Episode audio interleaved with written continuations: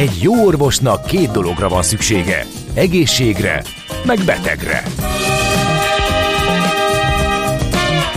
Folytatódik a minden hétköznap reggel jelentkező tünet együttes. Villás reggeli, a gazdasági Muppet Show. Mindennapi orvosság sorvadás ellen. Kérdezze meg orvosát, gyógyszerészét. A Millás reggeli főtámogatója a Schiller Flotta Kft. Schiller Flotta is rendtakár. A mobilitási megoldások szakértője a Schiller Autó tagja. Autók szeretettel. Hát Anna de Reit ilyen formában sikerült a műsorba a születésnapján behozni, és ezáltal köszönteni őt.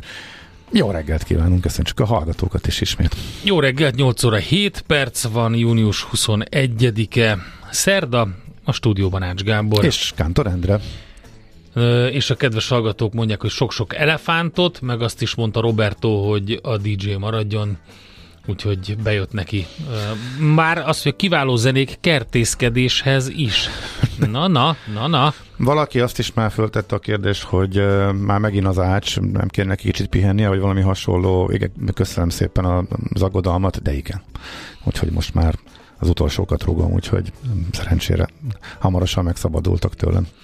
Cuki ez a kormány, megint telefosta az útszélét az ostoba plakátjaikkal, de nekünk tűzoltóknak nem fizetik a kötelező baleset és életbiztosítást április óta. Kérdezném őket, Margit, normális. Hmm. Hát, ez egy hallgatói hozzászólás a 0630 És akkor még a durvábbat 98 098 0-ra. Igen. Köszönjük szépen. Az ország egy kórház, és nem tudod, ápolt vagy, vagy ápoló. Millás reggeli. Fontos kérdéseket kell tisztába tennünk. Itt van velünk a vonalban Venhart Attila, a Portfolio.hu vezető elemzője. Jó reggelt!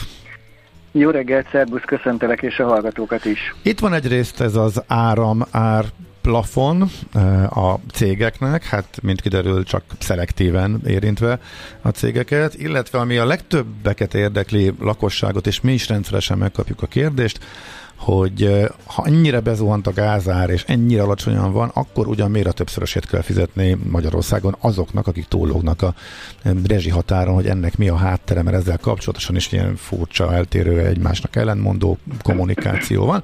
Úgyhogy Ezeket, Kezdjük az elsővel szerintem. most tisztába ez a következő percekben. Mi ez a céges rezsicsökkentésnek is nevezett valami? Mi a háttér egyáltalán? Miért ragadtak bele a cégek az irgalmatlan magas áramárba?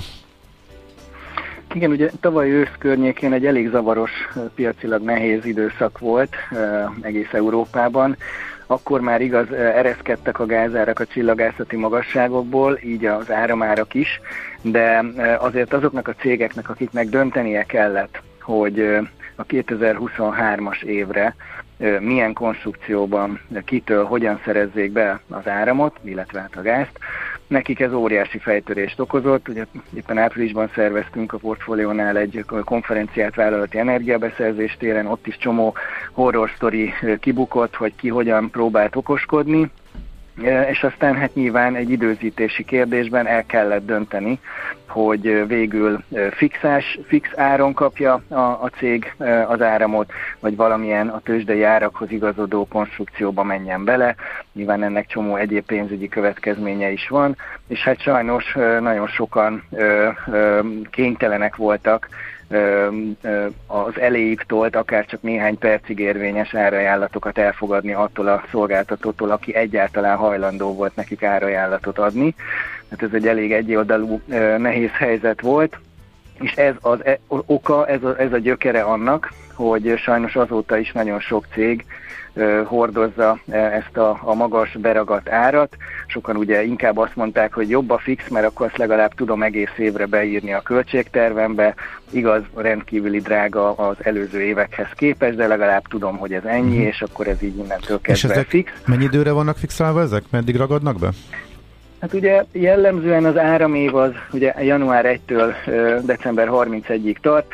Most ugye azt nem tudjuk, hogy egyes cégek csak rövid ide, rövidített ideig, tehát mondjuk fél éves vagy néhány hónapos távra szerződtek fix áron, de gyakorlatilag azért nagyon sokan beleragadtak ezekbe a magas árszintek melletti, akár az egész idei naptári évet átölelő szerződésekbe és ugye ez a, ennek a, a zúgolódó hangjai gyakorlatilag tavasz óta érzékelhetők, hiszen ugye a januári fogyasztás után ugye februárban kapták meg a cégek a számlákat, akkor szembesültek vele, hogy igazából amit aláírtak előtte pár hónappal, az mit is jelent a gyakorlatban, és, és azóta halmozódó ez a, ez a feszültség és ez a probléma, és most gyakorlatilag ugye volt a május elejétől egy változás, ugye ez a váltófix átalakítás, hogy akik beleragadtak ezekbe a magasabb szerződésekbe, azoknak egy körének az állami MVM segítségével lefelezték ezeket a díjakat, de volt egy olyan kör, akire ez nem volt érvényes, és most annak a széles körnek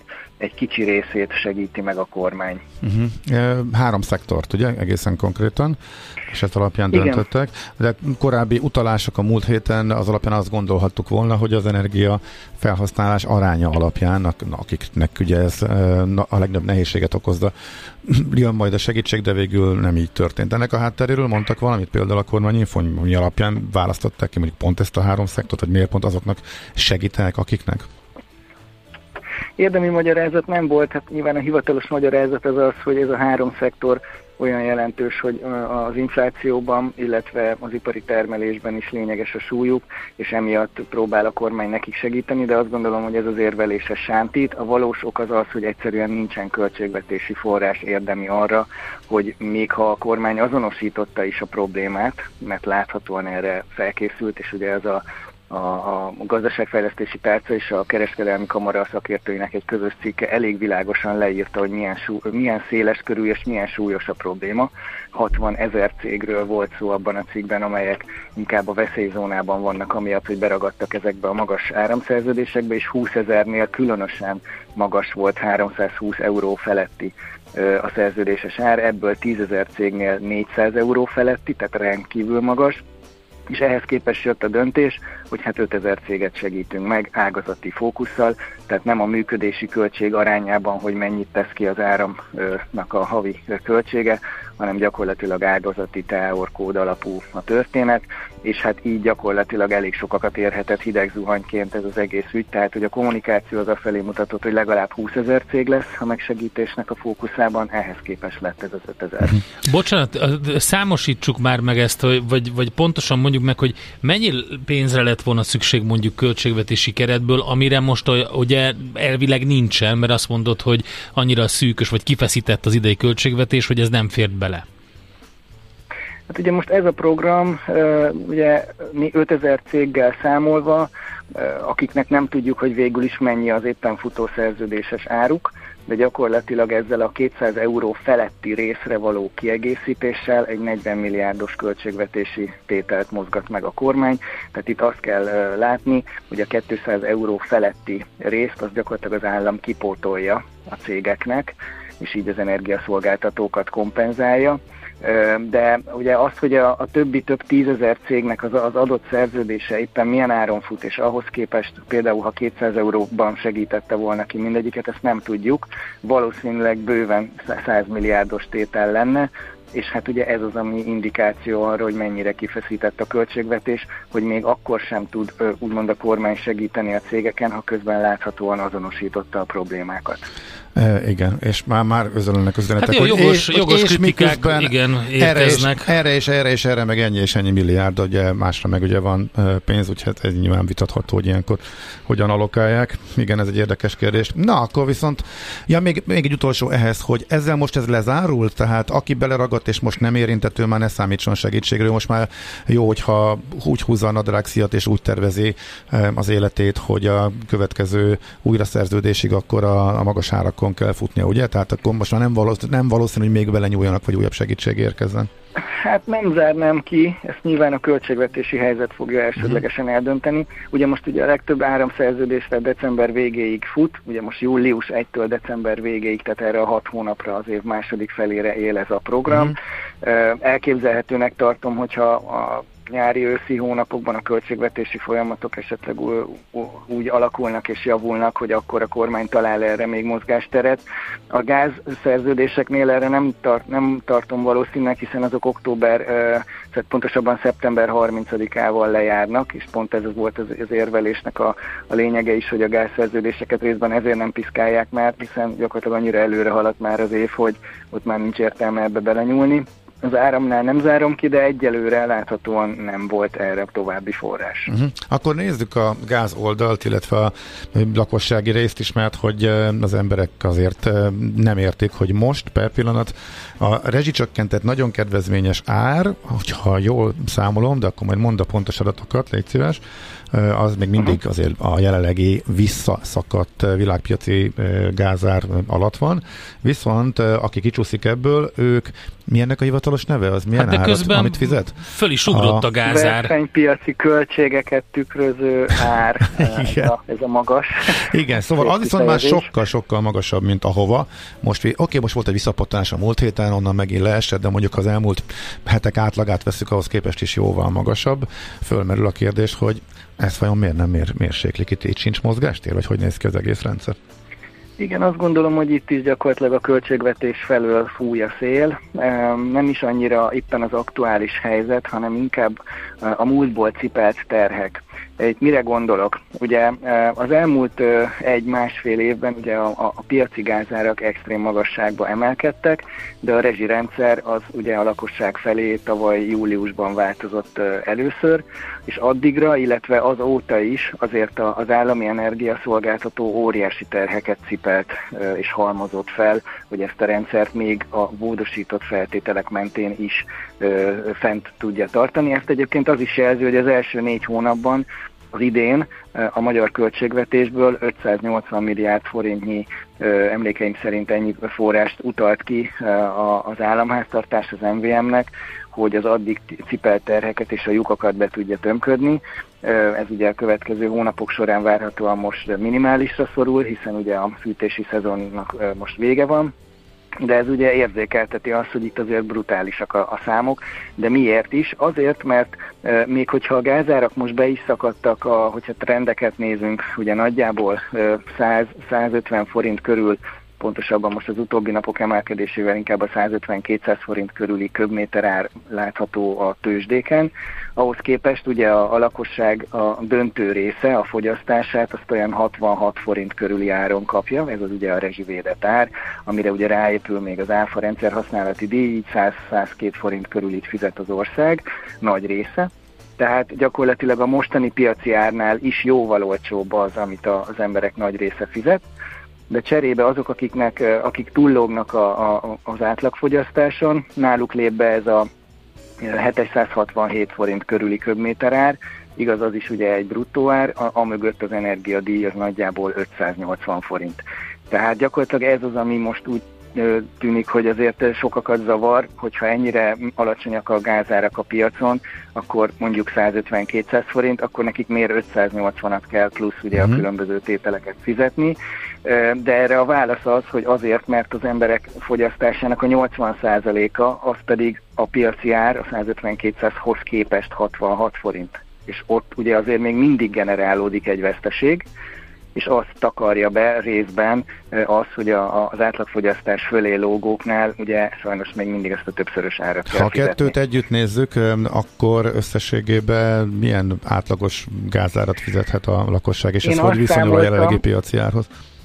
Igen, én azt számoltam egy két-három héttel ezelőtti nagyobb elemzésemben, amikor pont 100, 100 forint körülig szakadt a, a gázár köbméter ára a tőzsdén is, hogyha az, a, az, az, az az árszint tartós lenne az egész idei év során, és a forint is pont ugyanitt maradna, ahol most éppen van, euróval szemben, akkor gyakorlatilag nagyjából nullszaldós lenne ez a rendszer. Aha. Na most viszont, mivel kicsit visszaemelkedett a gázár, és hát ugye a forintnál is volt egy kis gyengülés, és hát ugye bármikor benne van a pakliban, hogy ez a két, té- két tényező, ez azért el tud mászni elég könnyen, elég nagyot, az hirtelen több száz milliárd forinttal mozgatja ezt az egyenletet. Uh-huh. És hát gyakorlatilag egyrészt van, ahogy említettem, a múltból cipelt terhek, ugye magas áron betárolt gáz, ezt azért ne felejtsük el, ez egy nagyon fontos tétel, és közben még azért itt ezek a piaci paraméterek is, ha csak picit mozognak, az már 100 milliárdos méretű változást okoz ebben az egyenlegben. Tehát ez az oka valójában annak, hogy a kormány miért nem nyúl hozzá egyelőre a, a, az átlagfogyasztás feletti résznél ez a uh-huh. látszólag nagyon-nagyon magas ár. Ez a tőzsdei eurós gázár tekintetében ez hol van, csak hogy meg tudjuk határozni, hogyha mi alá esünk, akkor mondhatjuk azt, hogy most hát már nem mondhatjuk, hogy a, a, a magas áron betárolt gázt, azt el kell adni magas áron, de, hát ha elvonatkoztatunk, hogy... és mondjuk már a múltat úgy próbáljuk Jó, lezárni, és mondjuk csak a friss beszerzéseket, ha nézzük, hát, akkor most, hol van ez az Amikor ezt a számítást végeztem, akkor 25 euró per megawattóránál és a 300 70 körüli forint euró árfolyamnál számoltam, hogy Aha. ha mostantól ez egész év végéig úgymond húznánk az Excelben egy, egy függvényt, és akkor uh-huh. ezzel akkor az durván akkor jön neki nullszaladósra. Nyilván csomó tételt, eh, amit az MVM házon belül lát, csak ezt mi nem látjuk kívülről, tehát ezek a nagy durva eh, közelítő számok, eh, tehát ezeknek kellene tartósan fentállnia, és hát ugye most éppen a tegnapi napon is majdnem 40 euróig visszaemelkedett a gázár, tehát már ennek a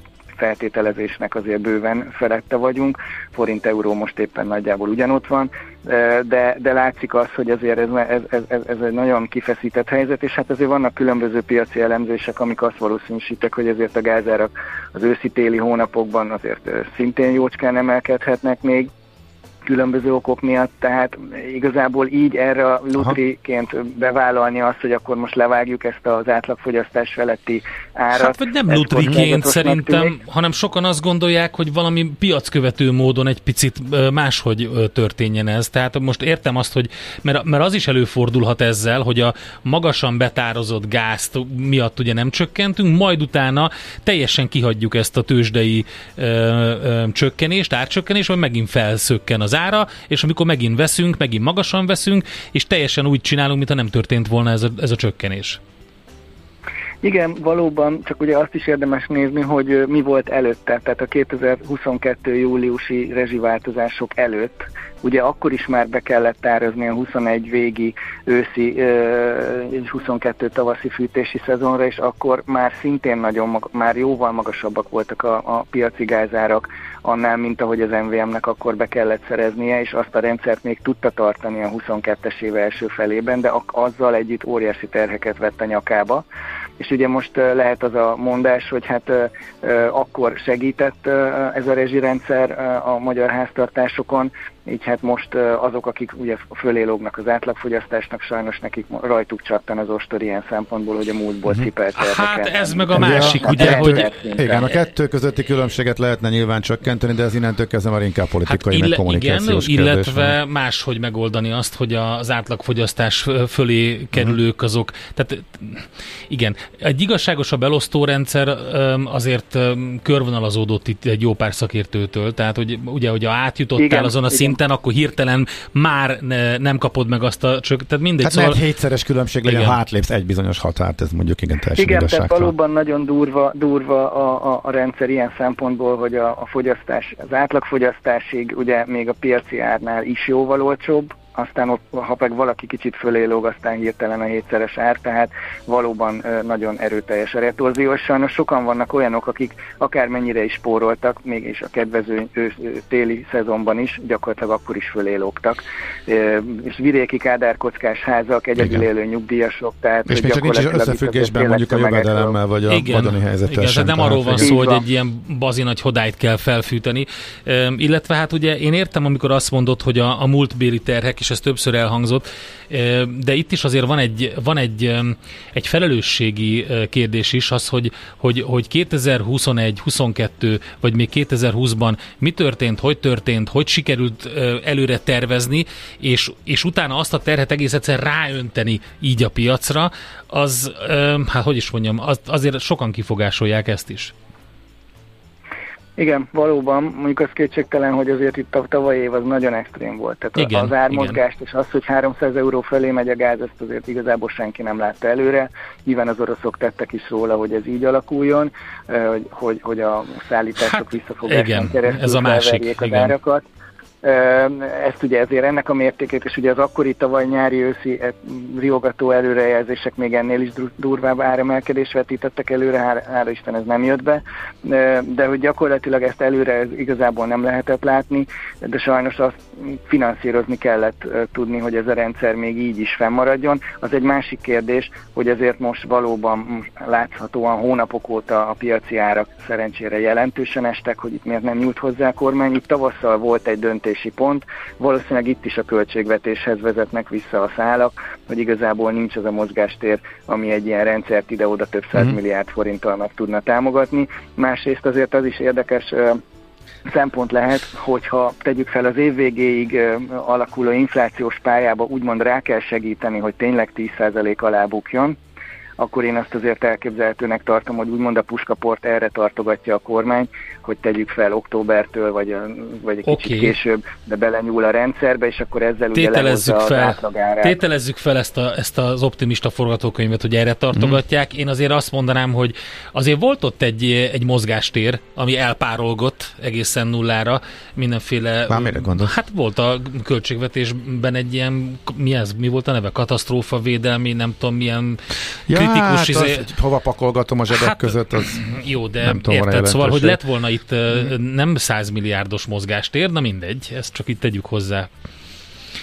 Oké, okay, Attila, ez most Igen, már a mi hát vitánk. Nyilván, nyilván jönnek, igen, Igen én ugye elemzőként azokat a dolgokat tudom nézni, amik bejelentésre kerülnek és megtörténnek. Igen. Uh, nyilván látszik az, hogy, hogy azért a KSH által számolt átlagára a háztartásoknak az folyamatosan esik, uh, esett itt a téli, őszi-téli hónapokban, tavasziakban, e, miközben ugye ugyanazok maradtak a rezsiárak, ennek gyakorlatilag az az oka, hogy egyre több család fért bele az átlagfogyasztás Igen. alatti árazásba, és ezzel lehúzta az inflációt is, tehát hogy ez már most is érzékelhető volt. Én elképzelhetőnek tartom, hogy a kormány, amint majd lát rá mozgásteret, pont az őszi vagy esetleg a jövő júniusi választásokra tartogatja azt a puskaport, hogy akkor esetleg ezt lejjebb viszi. Igen, igen, ez simán lehet. Oké, okay, nagyon érdekes betekintés Aha. volt, köszönjük, okay. jó háttér volt ehhez az egészhez, köszönjük szépen, jó munkát neked, Köszönöm további szép napot. lehetőséget. Köszi, Köszönöm szervusz. is, sziasztok, szép napot, sziasztok.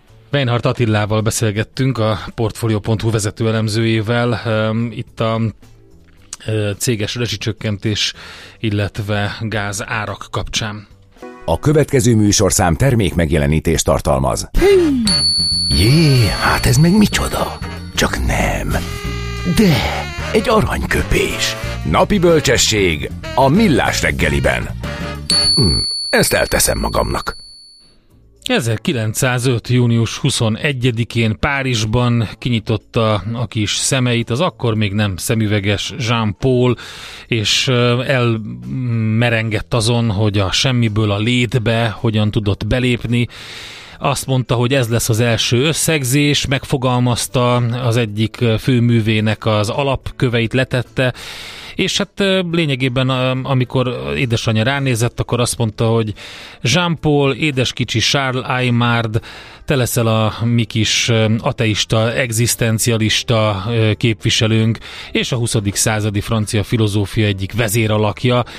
Úgyhogy hát így, így jött létre. Végül Nobel-díjat kapott, de ez irodalmi Nobel-díj lett, úgyhogy egyébként dráma, regényíró, irodalomkritikus, politikai aktivista, rengeteg mindent csinált Jean-Paul Sartre, és hát ugye, ugye az a egzisztencializmus, illetve az ateista egzisztencializmus nagy képviselőjeként ugye azt is elmondta, hogy hát bármilyen isten, istenség vagy természet feletti lény létezésébe vetett vallásos hitet elutasítja, és így összefogta ezeket az eszmei irányzatokat. Na minden esetre um, akkor egyszer csak azt mondta, hogy uh, ha magányosnak érzed magad egyedül, akkor rossz társaságban vagy és ezzel szerintem össze is foglaltuk azt, hogy aki unatkozik, az hát az vagy gyerek, és nem tudja, hogy az jó, vagy pedig valóban Szártnak van igaza, vagy egy bunkó.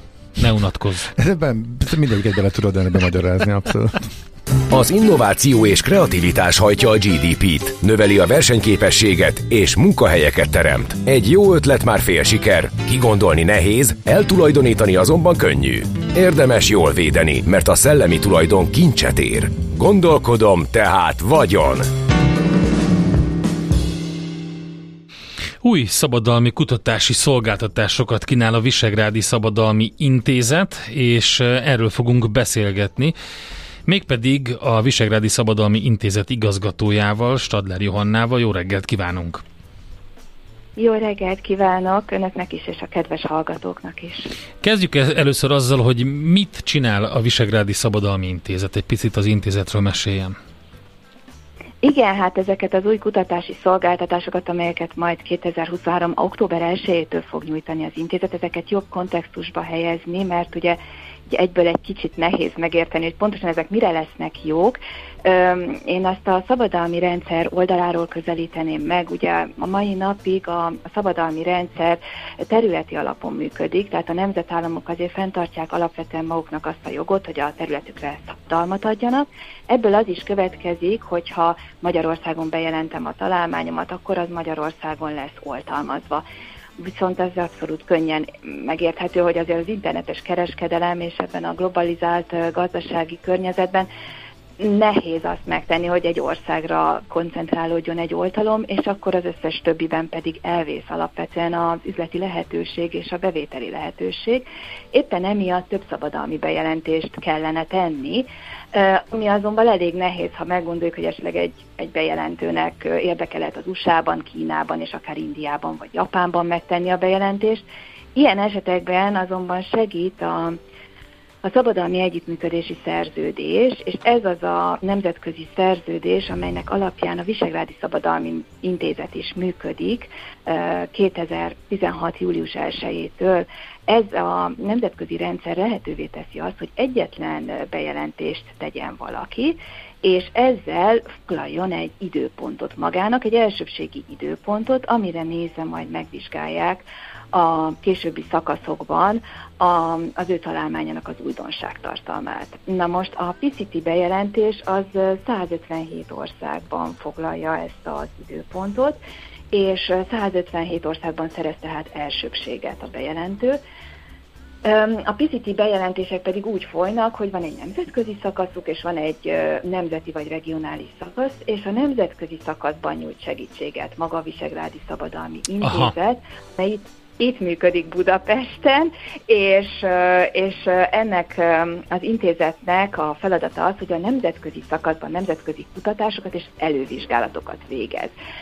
Amelynek alapján ugye a bejelentő jobban megítélheti azt, hogy mennyire lesz ez a találmány szabadalmaztatható majd az adott egyéb jogrendszerekben is. Tehát 24 ilyen nemzetközi kutatás és elővizsgálati szerv működik világszerte, és ennek egyike a mi Visegrádi Szabadalmi Intézetünk. Tehát a, akkor, hogyha jól értelmezem, igen. hogy azért Visegrádi, mert hogy ennek a Visegrádi ország, négy Visegrádi országnak, Cseh, Cseh Lengyelország, Magyarország és Szlovákia vállalkozói, feltalálói azok, akik kedvezményesen vehetnek ebben részt, és ők azok, akik megszerezhetik ezt az úgynevezett PCT, tehát mi is ennek a létése? Patent, Patent Cooperation, Treaty. Treaty, Á, igen. Akkor eltaláltam. Igen, igen, okay, rendben. Fantasztikus, és, a, és tulajdonképpen ők azt vehet vehetik igénybe, tehát ők, ők igénybe vehetik a Visegrádi Szabadalmi Intézetet. Ö, és, és ebből majd leágazhat idővel nemzeti bejelentés, de világszerte bármelyik országra, akiket is felsoroltam az előbb. Uh-huh.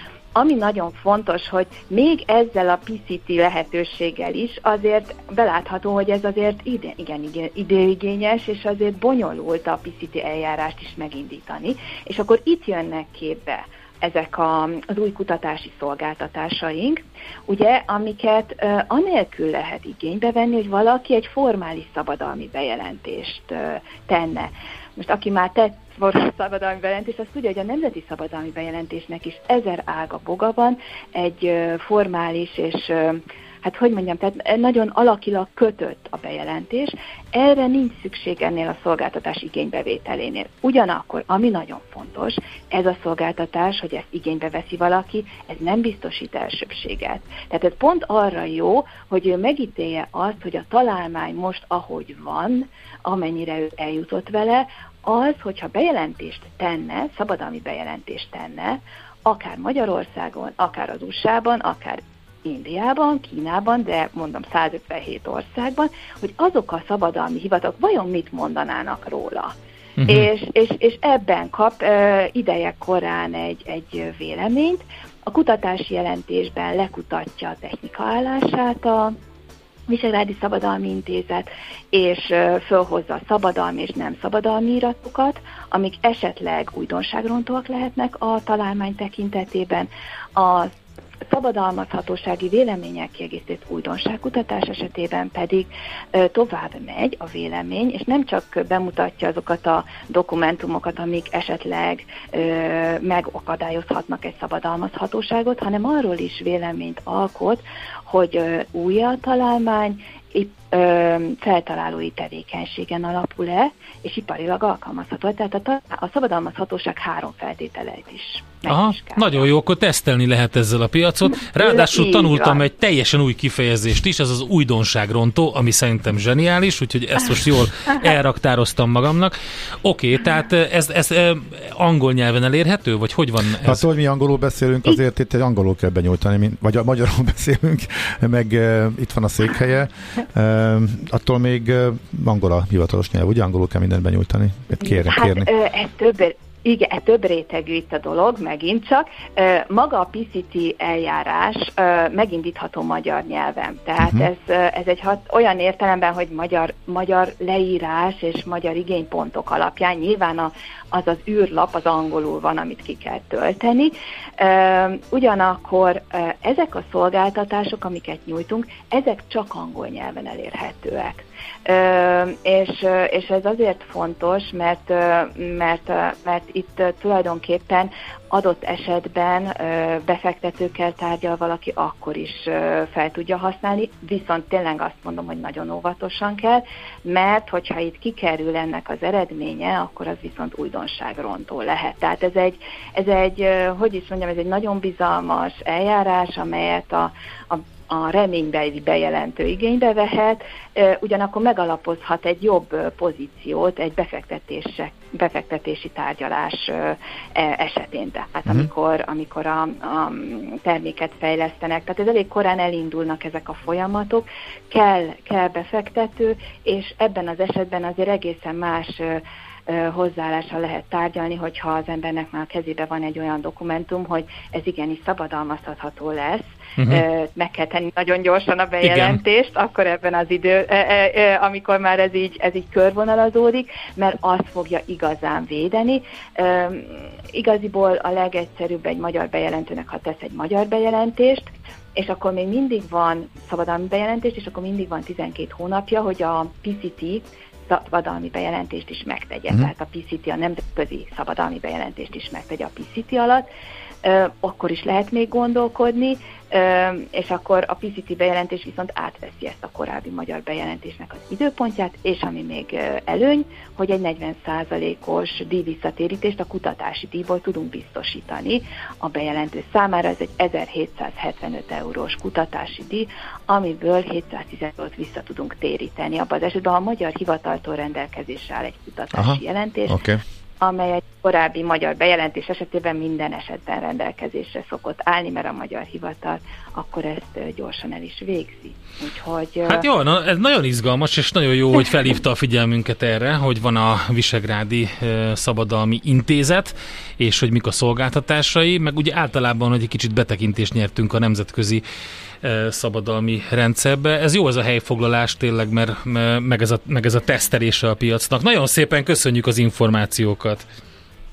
Én is nagyon köszönöm, és akkor október 1-től indul ez a szolgáltatás, és ha addig is valamilyen információra szükség van, látogassák meg a honlapunkat, a www.vpi.int-en elérhetőek vagyunk. Oké, okay. okay, nagyon szépen köszönjük. Jó munkát kívánunk. Köszönjük. Viszont hallásra. Viszont hallásra. Viszont hallásra. Stadler Johannával beszélgettünk a Visegrádi Szabadalmi Intézet igazgatójával. Egy jó ötlet már fél siker. Kigondolni nehéz, eltulajdonítani azonban könnyű. Gondolkodom, tehát vagyon. A rovat támogatója a Szellemi Tulajdon Nemzeti Hivatala. Nem tudod, hogy az információ özönben mi a fontos, mi a piacmozgató? Gyors jelentések, gazdasági mutatók, események? Csatlakozz piaci hotspotunkhoz, ahol friss és releváns információ vár. Jelszó Profit. Nagy P-vel. Kababik József az Erste befektetési ZRT üzletkötője a vonalban. Szevasz, jó reggelt! Sziasztok, szép reggelt mindenkinek! Na, mire figyelünk a nemzetközi piacokon?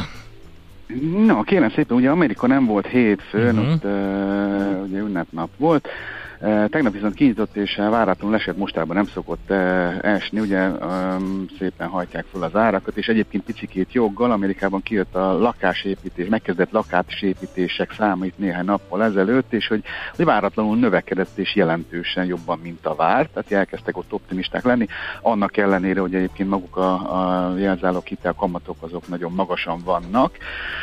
Tegnap viszont kinyitott, és hát volt egy korrekció, de így is nagyon magasan vannak, hát ugye az S&P 500 csak 10%-ára van a, a csúcsától.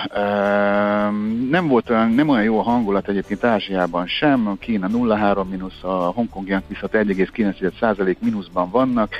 A Jerome Powell beszédét várják, a kongresszus előtt fog beszélni egyébként azt hiszem, hogy holnap 16 órakor, ugye a legutóbbi kamat döntéskor elég szigorú hangnemet ütött meg, Egyrészt ezért, ezért van ott kintes, és másrészt bár Kína a tavaly augusztus óta ugye először csökkentett kamatot, hogy stimulálja a gazdaságot, még pedig 10 bázisponttal ugye a rövidebbeket 3,55 százalékra, a hosszabbakat meg 4,2-re, tehát egyértelmű kamatcsökkentést csinált. Ugye nem úgy alakult a kínai növekedés, mint ahogy azt várták, úgyhogy megpróbál valamit kezdeni, de ez meg kevés, tehát hogy még, még több kellene. Azért vannak így, így, így plegykák, kimutatások is, hogy a kínai eh, kiskereskedelem meg feldolgozó ipar az gyenge. A KKV-k eh, elbocsátanak embereket, nincs olyan nagy kereslet, tehát eh, szerintem erre lép eh, eh igazándiból most Kína, és hát eh, térjünk át rögtön a Teslára, mert arra nem lehet nem rátérni, 5,34 százalékot emelkedett. Rossz piacon tovább szárnyalt, igen.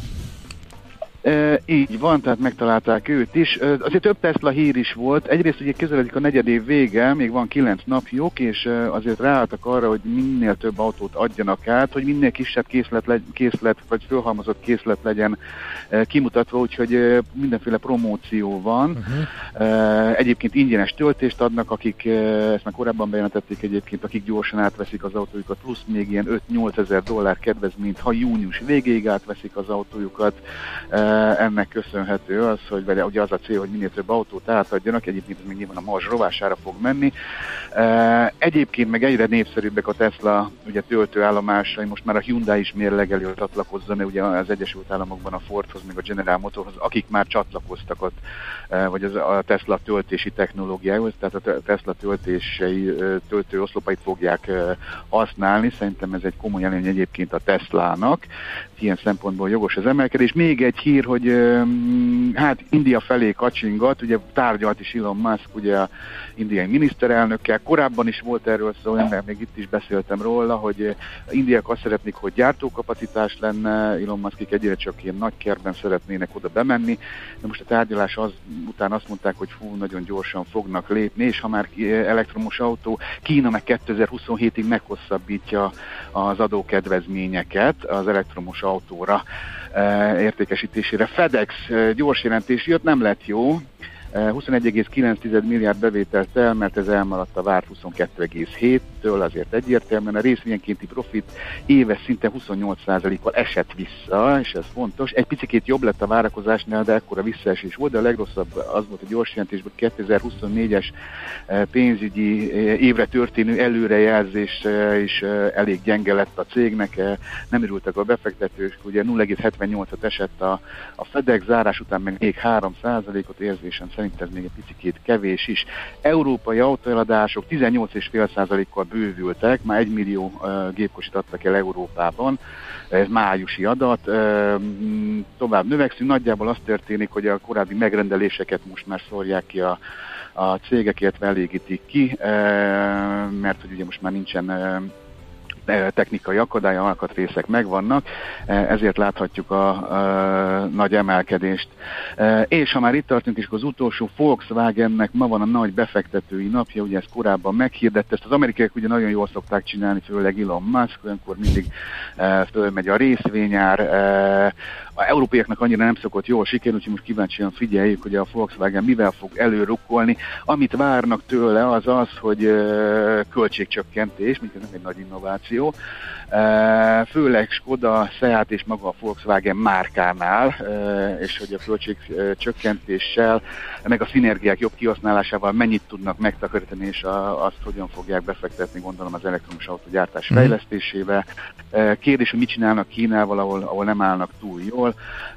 Egyébként a költségcsökkentés akár 3 milliárd eurót is jelenthet. A másik nagy téma ugye a kínai, amit mondtam, a kínai versenyképesség, és a harmadik nagy, amit várnak, ugye volt egy Porsche IPO korábban, és az jól sikerült, és azt várják, hogy akár most a Lamborghini vagy az akkumulátor technológiát is leválasztják, önállóan tőzsdére vezetik.